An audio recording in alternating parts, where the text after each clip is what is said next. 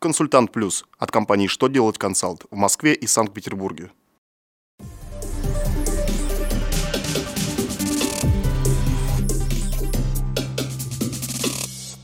Добрый день! Для вас работает служба информации телеканала «Что делать ТВ» в студии Ольга Тихонова. В этом выпуске вы узнаете, как вести раздельный учет НДС при передаче имущества уставный капитал, с каких организаций могут снять обязательства по приему на работу инвалидов, какие признаки поддельного больничного сообщил ФСС.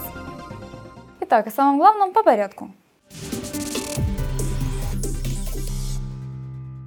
Как известно, при осуществлении операций необлагаемых НДС, в том числе при передаче имущества в уставный капитал, налогоплательщик должен вести раздельный учет. То есть входной НДС, относящийся к облагаемым и необлагаемым операциям, необходимо поделить пропорционально стоимости отгруженных товаров, работ, услуг. Часть принять к вычету, а часть учесть в стоимости приобретений.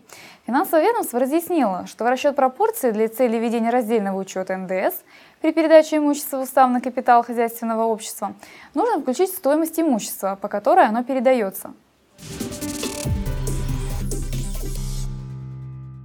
Сейчас в компаниях с численностью персонала свыше 100 человек устанавливается квота для приема на работу инвалидов в размере 2-4% от штата сотрудников.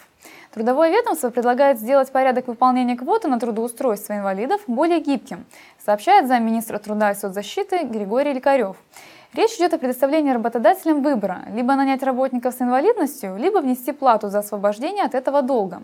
Поступившие средства планируется направить на поддержку организации, которые принимают инвалидов сверх квоты, либо обеспечивают работу инвалидов с тяжелыми заболеваниями.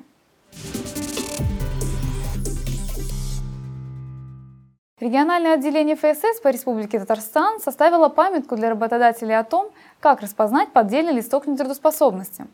Насторожить при визуальном осмотре должны больничные без водяного знака с логотипом ФСС, без синих, розовых, зеленых волокон, с ячейками для заполнения белого, а не желтоватого оттенка, на бумаге, не соответствующей стандарту. Кроме того, признаком подделки является и отсутствие подстрочных надписей под графой «Подпись врача», «Подпись руководителя» и «Подпись главного бухгалтера». На подлинном бланке они видны только под лупой, без нее обычная линейка – также подлинники определяются программой и не содержат неправильных наименований больниц и поликлиник, имен врачей, а также неверных адресов. При выявлении вышеназванных признаков рекомендуется обратиться в правоохранительные органы или в ФСС по месту регистрации организации работодателя в качестве страхователя. На этом у меня вся информация. Благодарю вас за внимание и до новых встреч!